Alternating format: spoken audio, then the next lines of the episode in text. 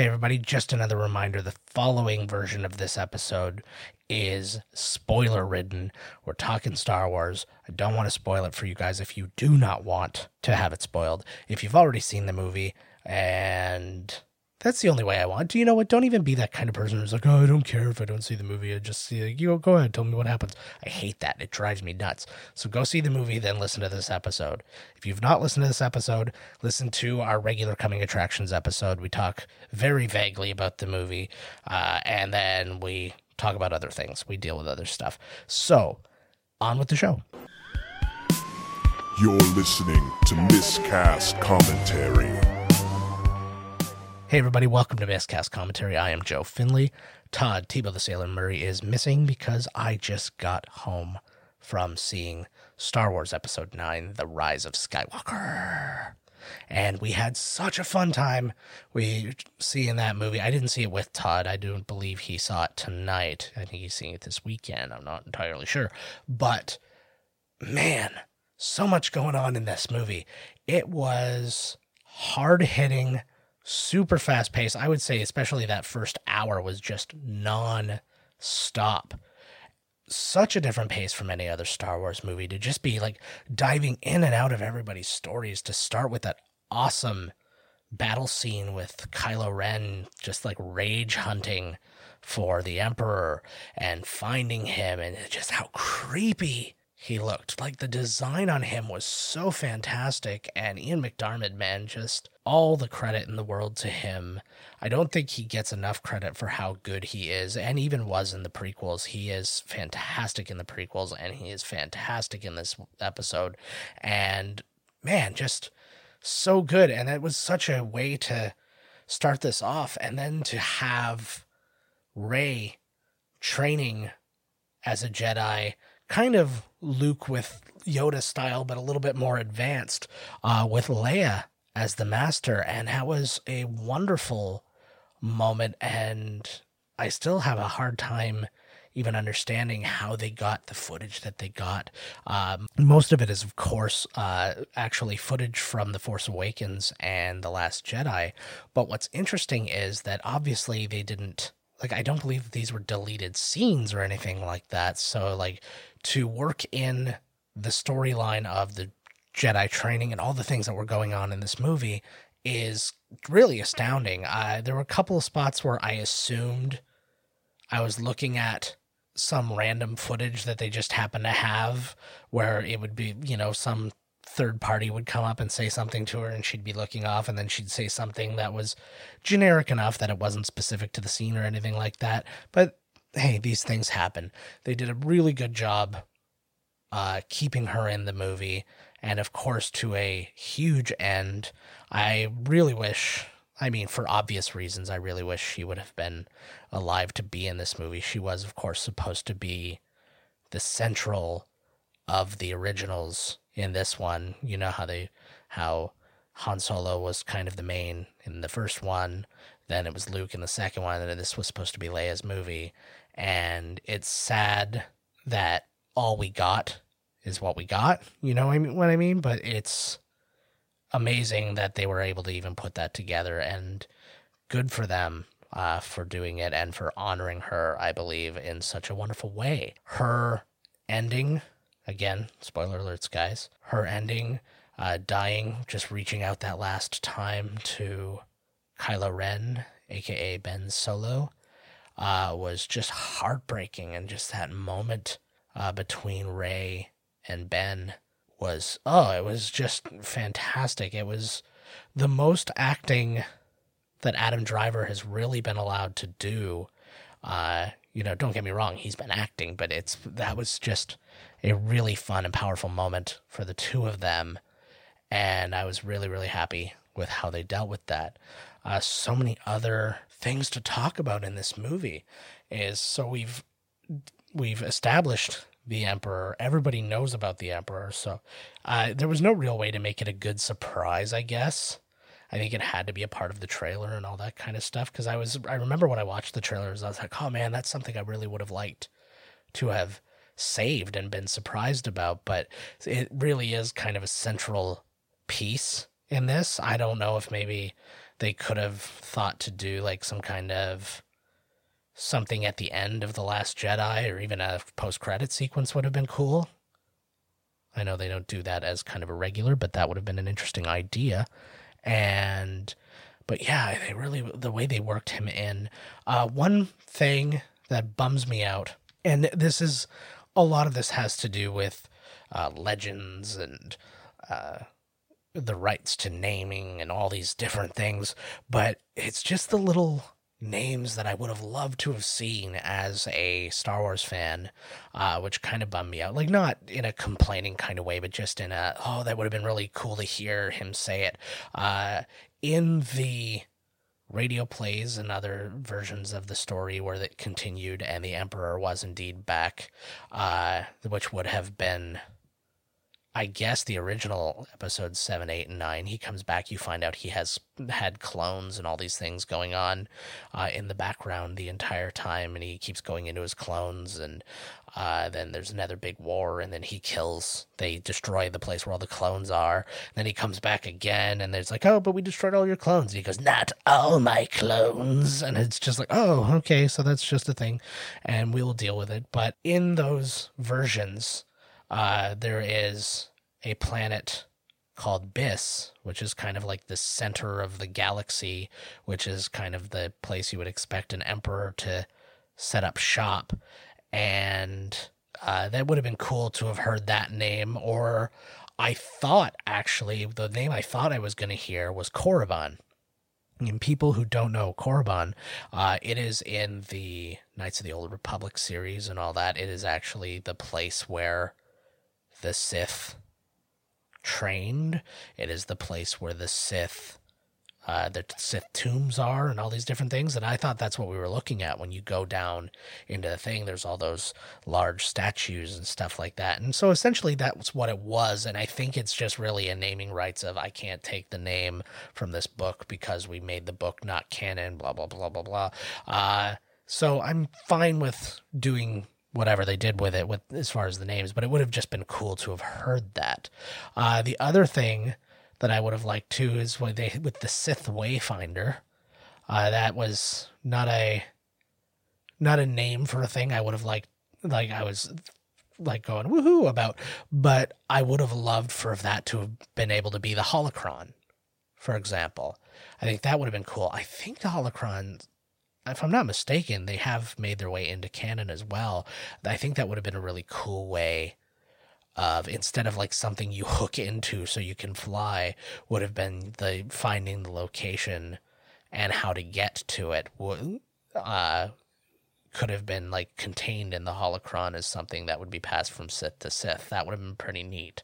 But again, these are very, very small complaints. That's literally just like a fanboy just reaching out for a few extra Easter eggs. Uh, the relationship between Rey and Kylo Ren uh, continues with their connection in the Force, and you find out that Snoke was indeed a creation of the Emperor. Uh, I don't know if that was just a way to kind of dismiss him, or if it was a way to better tie up why Snoke was a thing.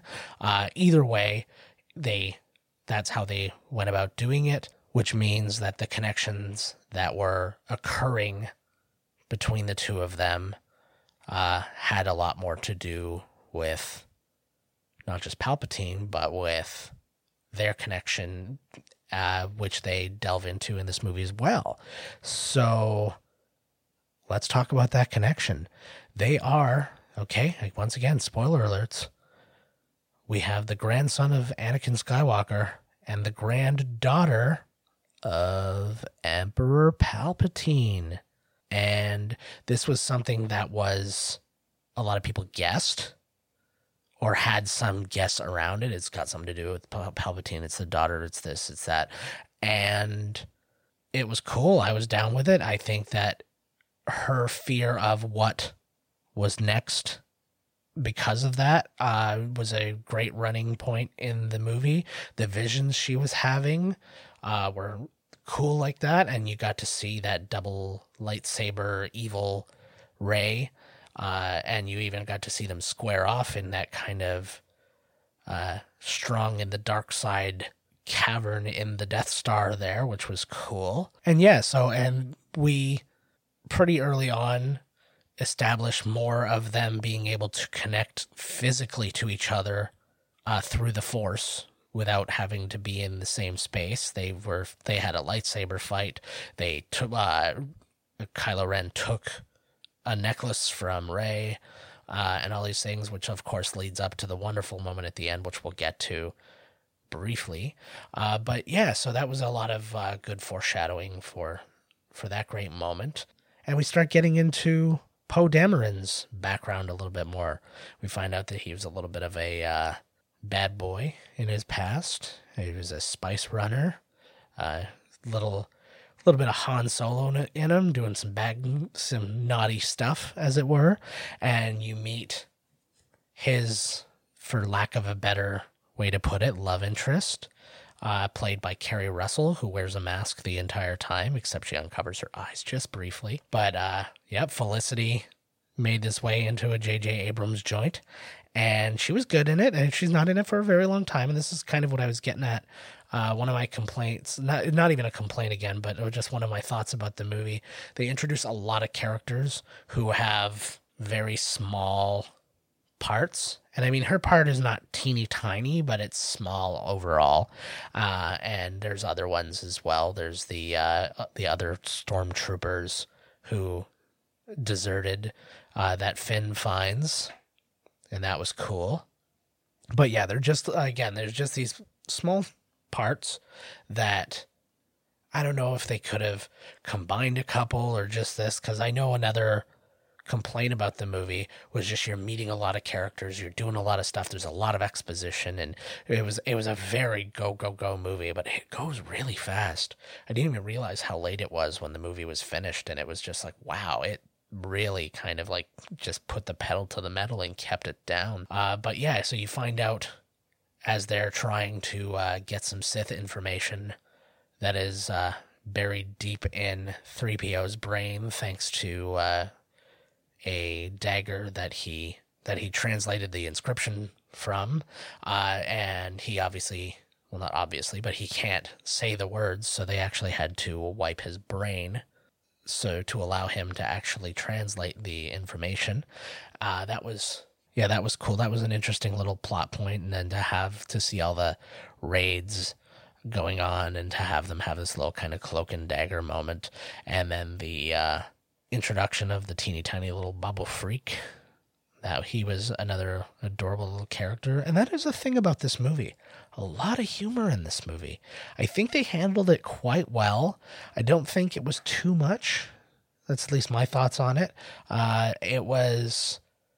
It had the charm that I think the originals had that I don't think any of the prequels or uh, either of the two of this trilogy had. And that's not to disparage the movies in any way. It's just to say that there was one thing that they weren't doing as much or they weren't doing as well maybe uh, because i know there was some like you know there was humor in all of them uh, there were spots in the force awakens where there was attempts at humor i was just kind of like eh, but fine okay go ahead but I don't know. This one, I think that the chemistry of everybody and the way they were used and the way they decided to insert the humor was just so much better in this one than any of the others. And that had a lot to do with uh, giving the main three, your uh, Rey, Fo- Rey, Poe, and Finn, give them more scenes together, which we haven't they've spent most of their trilogy really apart and to bring Anthony Daniels in a big way back into this movie because he was such a small part really in the last ones and it was fantastic. He was so good in this one. He get getting his memory wiped and just having that whole everything's the first kind of moment. They didn't overdo it. I was really getting worried that he was going to have his mind wiped for the rest of the movie. So everything was going to be, wow, this is the first, this is the first, this is the first.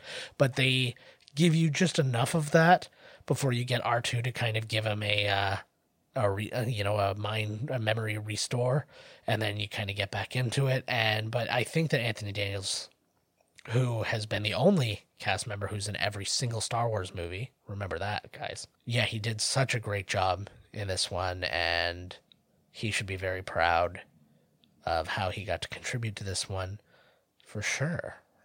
We'll talk a little bit about the reasonably well kept secret of uh, the Death Star being located on Endor or on one of the moons of Endor, not the not the forest moon, but one of the other ones, uh, which makes sense because originally, uh, when you read or when you were reading up on it, I think they kind of denied that it had anything to do with Endor, and then you're like, well, how did the Death Star get all the way to some other planet or something like that?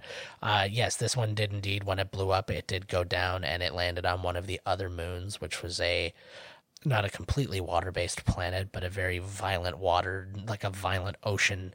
It ended up landing in, and that's where we have to travel to go get the other, what I would have liked to have been a holocron, but the other Sith Wayfinder, which is where Rey faces off against Rey in a mirror match. Uh, it was just a quick moment, very similar to the uh, Luke Skywalker facing off against Darth Vader in the cave on uh, on Dagobah. Just have that facing off against himself. Uh, the difference being of the two scenes uh, was really the lesson that they're learning because uh, Luke is obviously learning a lesson about who he's facing and how easily he can become his own enemy, whereas Rey is dealing with a fear uh, that she already is the enemy, and that it's just kind of an inevitability at this time. So yeah, you get that moment, and then you get another lightsaber battle. It's already uh, between Rey and Kylo Ren. Uh, which is another good one. I will say, from a choreography standpoint, the the best ones are still in the prequels. The uh, epic duel of the fates between uh, Darth Maul and uh, Obi Wan and Qui Gon Jinn being one, and then the final lightsaber battle between uh, Anakin and Obi Wan in Episode Three is just like those lightsabers are just moving, man. Those guys made an epic battle. This one was more emotion filled than athletic, I would say, which is actually more of a testament to the storytelling, which was maybe missing more in the prequels, uh, where they didn't have to be like flipping their their lightsabers around so much because of like every blow should have just been an attempt at just like the death blow, you know, that big like ah, and like I think that that worked really well, especially that bit when Kylo was finally overcoming Rey and has her down, and it's just that last moment. And then we get to Leia. She reaches out to Ben, and she and he sees her, and it ends up being his downfall when the lightsaber is stabbed through him. He goes down. So does Leia.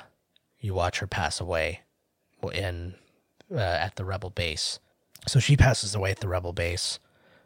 It looks that Kylo Ren is mortally wounded, but not exactly because Rey has already determined or has already foreshadowed that she can fix this when she fixes that giant serpent in the uh, in the desert cave. Uh, that she can heal them, and I can already hear people complaining, "Oh, Jedi, don't do that, don't do that." All the video games they can heal, they use healing powers and stuff like that. So boom, if you want everything else to be canon, then those kind of abilities also canon, in my opinion. She heals him, she leaves. She knows what she needs to do next. And that's when Kylo Ren doesn't stand up, but Ben Solo does. And he gets a moment with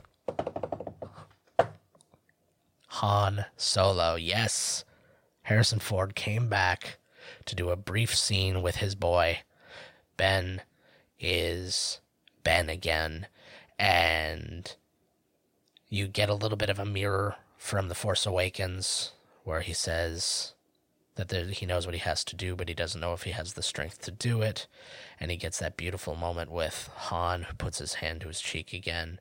And it was emotional. I'm a dad, so it's instantly gets me. he throws his lightsaber away. It was a really cool moment.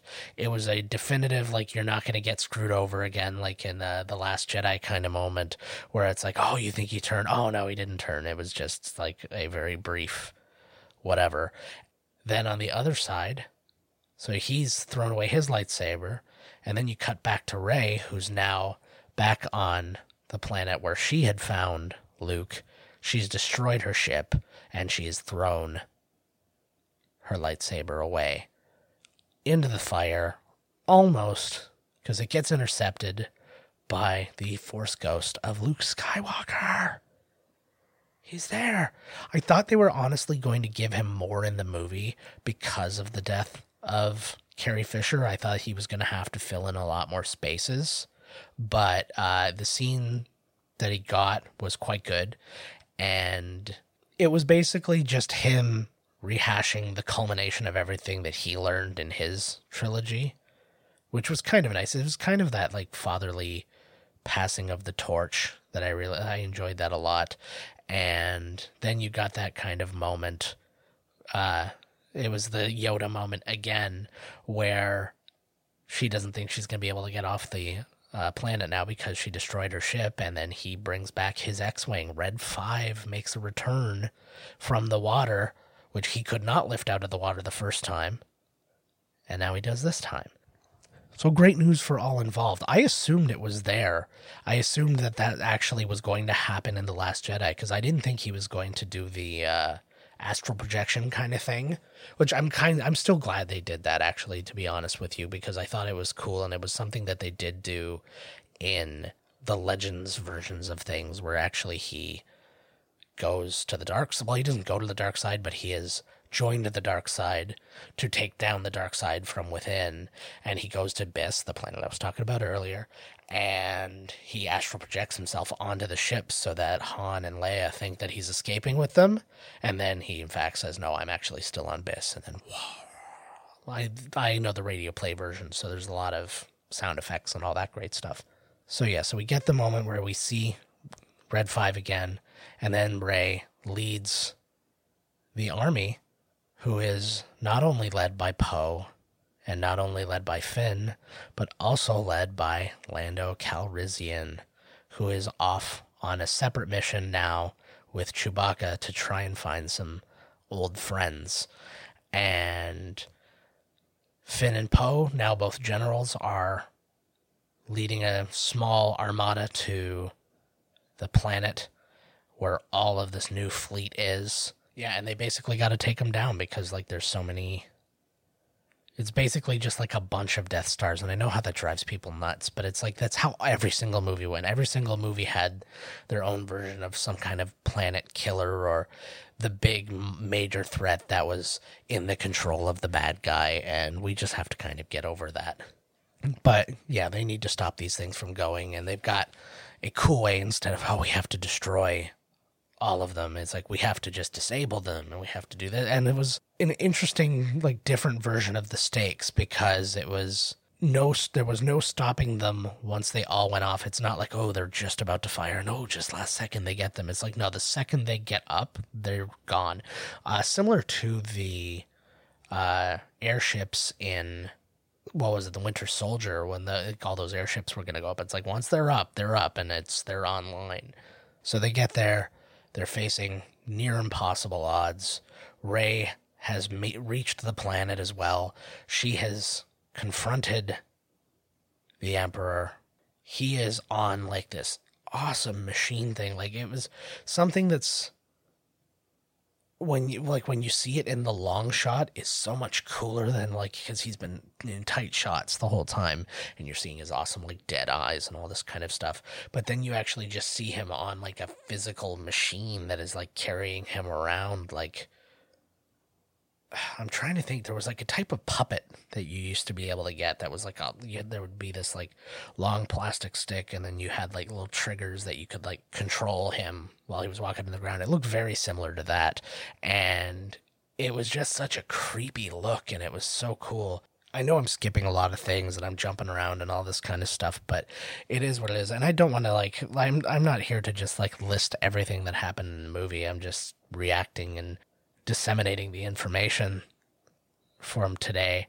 Uh, so we go through all that. Ben Solo makes it to this planet as well. He now has to square off against the Knights of Ren, who I was I was feeling a little cheated as the movie was going on. You saw the Knights of Ren follow Kylo Ren. You saw the Knights of Ren hunting you like people. You saw them standing around. You saw them capturing people, and I keep going like, who's gonna fight the Knights of Ren? Who's gonna like? It just kept not happening, kept not happening. I'm like, don't tell me we're gonna go another movie without seeing these guys fight. And then Kylo Ren, now Ben Solo, comes in, lightsaber free of a lightsaber and he's to square off against all of them by himself while Rey is somewhere else dealing with her own problems. And then this is where we come back to their connection, and she hands off the lightsaber through their connection from one to the other. Luke's lightsaber is in Kylo Ren's hands finally, and he takes on the rest of the Knights of Ren while Rey takes up the lightsaber that she was given by Luke, which was Leia's lightsaber. And you get to actually see a CG ish version of Leia kicking a CG ish version of Mark Hamill's ass in a lightsaber duel during their formative training time. Like, so this would have happened almost this would have had to have happened pretty soon after Return of the Jedi based on the looks that they gave them. Like he didn't even have kind of like the start of a beard, so it's not like he was aged very much and they CG'd him and he looked fantastic. I will argue though that Leia's didn't look as good. I would say that the version of Leia in Rogue One was probably better, but I think that had a lot to do with like very unnatural lighting and it was dark with like lightsaber glow and all this kind of stuff. But it was a really cool little moment that you just got to see that Leia became every bit the Jedi that Luke was. That they didn't maybe established enough. I think that's something that made people mad in The Last Jedi because that moment when she pulls herself in, because everybody's like, oh, she's like Superman flying. Now she's pulling herself using the Force and she just happens to be reaching out. And because, you know, that's how you do it. And I think that had they maybe established a bit more that she had been fully trained before Luke had left, that may, maybe they could have I, I don't know, maybe people reacted differently to that. But now that you get to see her as like a real badass and you get to see she made her own lightsaber and it looked pretty cool. Yeah, it was really interesting. And so now Rey has Leia's lightsaber, Ben has Luke's lightsaber, and they're both taking on their own battles. And in the very end, uh, well, in the very end of this battle, uh, the Emperor discovers or points out the connection that they have, uh, which is born of the Sith connection that Palpatine and Skywalker had, and uh, Darth Vader had.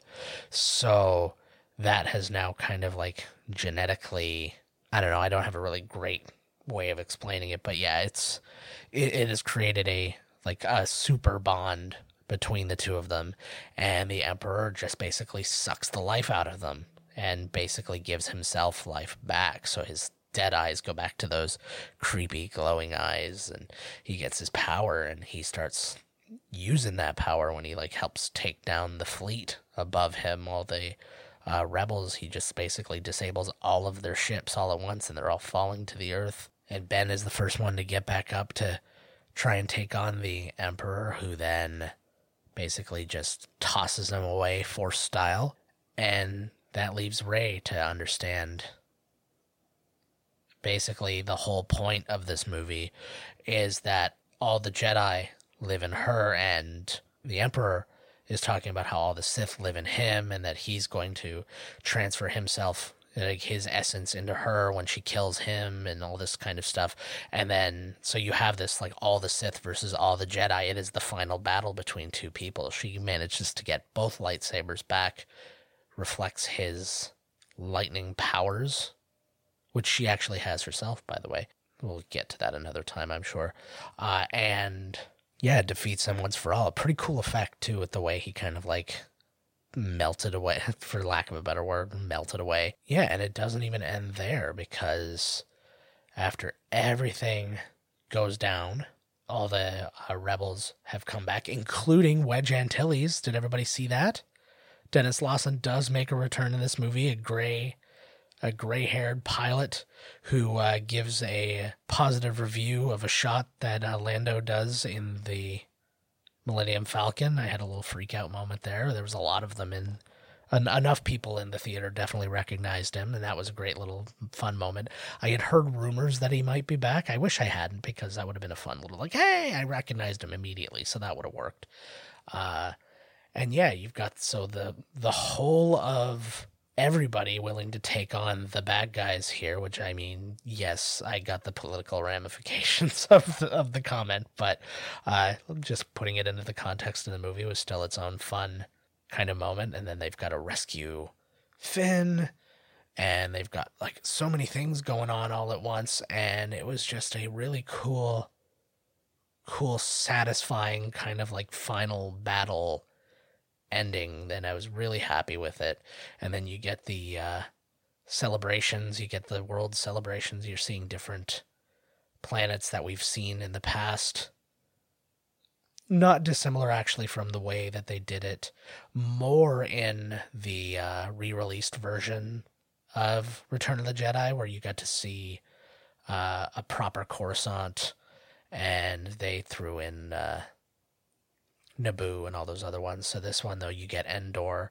Uh, anybody who didn't notice in the credits, so uh, that was Wicket was the older one, and Warwick Davis did play him, and Warwick Davis's son actually played the other uh, Ewok who was Wicket's son, according to the names in the credits. So that was just another interesting little bit. Uh, and what else did we discover in there?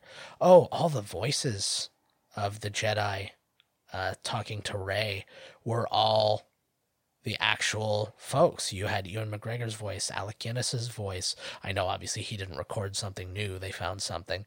Um, Liam Neeson's voice, Hayden Christensen's voice, uh, Freddie Prinze Jr.'s voice was in there. And yeah, Freddie Prinze actually is uh, Kanan Jarrus in Star Wars Rebels, so he actually made his way into this as well. So like all the Jedi that they could get their hands on essentially were a part of that. And I thought that that was a really cool little moment. It would have been nice to even have some more of these like extended canon things to get involved, but it's like in a movie that was so jam packed already, it's probably for the best that they didn't. I don't know what else to say about this. We are going to discuss it again when I uh, do our next coming attractions episode with Todd. Uh, we might do a little YouTube something or other with it. Uh, it was just a very, very, very satisfying movie. Uh, I hope I, I speak about it in the coming attractions episode, but there's an inevitability about the people who cling so hard to the original trilogy that they're just they again they were they're going to see this movie wanting to hate it right off the bat but not uh not really willing to give it a chance and then you just live it you, but at the same time they've convinced themselves they're like oh yeah no this one this one's to do what i want it to do because i'm the fan and i get everything i want and if i don't get what i want we officially own star wars that was the thing that came up uh, that they're like, oh, the ownership should pass to us so we can do it right. And it's like nobody's doing it wrong. It's you guys are just so you you've put something in a vault in your heart, and nothing can look like it because if it looks like it, then it's like false. You know what I mean? I don't know. It's it's philosophical. There's something deep seated. I'm not a psychiatrist, but those people are destined to not like this movie. I think that anybody who comes into this with a knowledge of Star Wars and a love of not like every Star Wars movie. Again, nobody loves every Star Wars movie. I don't think that that well, I don't think so, anyways, or at the very least, they definitely love certain ones way more than other ones. Uh, but the people who accept it with an open heart, I think, are going to have a really good time with this movie. I heard a lot of really good reviews. The only bad stuff I really heard was about how overwhelming the movie is uh, in its pace and in its exposition and stuff like that, especially near the beginning. And I do understand that, but again, I think the I think the average fan going to see Star Wars Episode 9 is on top of it. And I think that, uh, and I think that that'll be okay. I think it's the much more casual fan who will suffer from that. But I think that the amount of action that's taking place in that time period as well might help with that a lot. Uh, but yeah, if you haven't seen it, go see it. And if you have seen it, go see it again because there's going to be stuff that inevitably you missed. There's inevitably stuff that I've missed, um, which I will probably have seen it a second time by the time we talk about this again. But for now, I'm going to leave you with that because this episode ended up being longer than the uh, coming attractions episode. Uh, just reminders from that episode in case you're listening to this one and not that one, thinking that this is just the spoiler version and that's the non spoiler version. On Christmas Day, we are doing Home Alone. It's going to be a family affair. My wife and daughter will be on the show, uh, joining me to do that one. It will be a very safe for work version of the episode. It's not going to be like uh, regular episodes when it's me and Todd. So keep an eye out for that. And then the following Friday, so the 27th, we will have another Coming Attractions episode. We're going to wrap up 2019 and we'll tell you how we're going to start 2020. So, very much looking forward to being with you guys for all that. And in the meantime, find us on miscastcommentary.com Email us podcast at miscastcommentary.com. Find us on Twitter at miscastpodcast. I'm at JK Finley. Todd's at miscast Todd. Find us on Instagram at miscastcommentary, and I'm at JK Finley there. Find our number on our website and on Twitter and all that stuff and you can phone us and you can text us and leave a message and we will read and or play your message on the air depending on what you provide for us. Any way you want to reach us, please reach out because we love to hear from you guys when we do. What are your thoughts on Star Wars? I would love to hear about that. Maybe we can include this in the follow up that we do about this. So, what are your thoughts on this latest one? Is it a is it a just ending for this trilogy? Is it a just ending for the nine episode saga as a whole? Uh, did you like the little parts that get plugged in, like the little Easter eggs and all these kind of things? Did you dislike them? Uh, did you like the pace of the movie? They made it a bit more actiony. Did you dislike that because it didn't feel as Star Warsy to you? Uh, reach out. I'd love to hear about it. I'd love to hear your opinions. See, I I do want to make sure that people don't think that I don't value even the opinions of the people who don't like these movies. I get where they're coming from. I just don't get why they're wasting their time because they have literally since watching, you know, people who watched these movies probably had like that box set of VHS growing up in the you know in the late 80s and stuff like that when they watched these movies maybe for the, some of them as kids for the first time other than the ones who were old enough to go see it in theaters. Uh, and they have yeah so i mean that is their connection and I understand that, but again, now once you realize that, I, I think if they would have seen it in themselves, that that's where their true connection was, they probably just would have not gone and seen the other Star Wars movies and just been happy. At least maybe they go see Episode One and go, okay, this is going to be something different, so I'm just going to bow out now. But instead, they're like, no, I will go see all of them, and you will do exactly what I say. You know. I'm not worried about the toxicity or anything like that. I would like to hear real opinions. I like to hear constructive things. Hey, what would you have changed? What do you wish could have been in the canon that's part of a, the legends and stuff like that? I would love to go over all that with you guys. So by all means, feel free, especially uh, via email and uh, uh, voicemail and stuff like that. Those are the best ways to do that because then I feel like we're really having a conversation instead of me having to find it somewhere in my Twitter ats. You know what I mean? I think that's it for now. We'll discuss, like I said, this is going to be something that gets discussed more and more. We are very grateful that you listened to two episodes this week or one or the other. So for now, I am Joe Finley, and we will see you on Christmas Day. This has been Miscast Commentary with your hosts, Joe Finley and Todd Murray. Executive producer, Joe Finley. Be sure to like, comment, and subscribe to the podcast wherever you listen. Visit www.miscastcommentary.com for all news related to the podcast. Miscast Commentary is a Miscast Media production.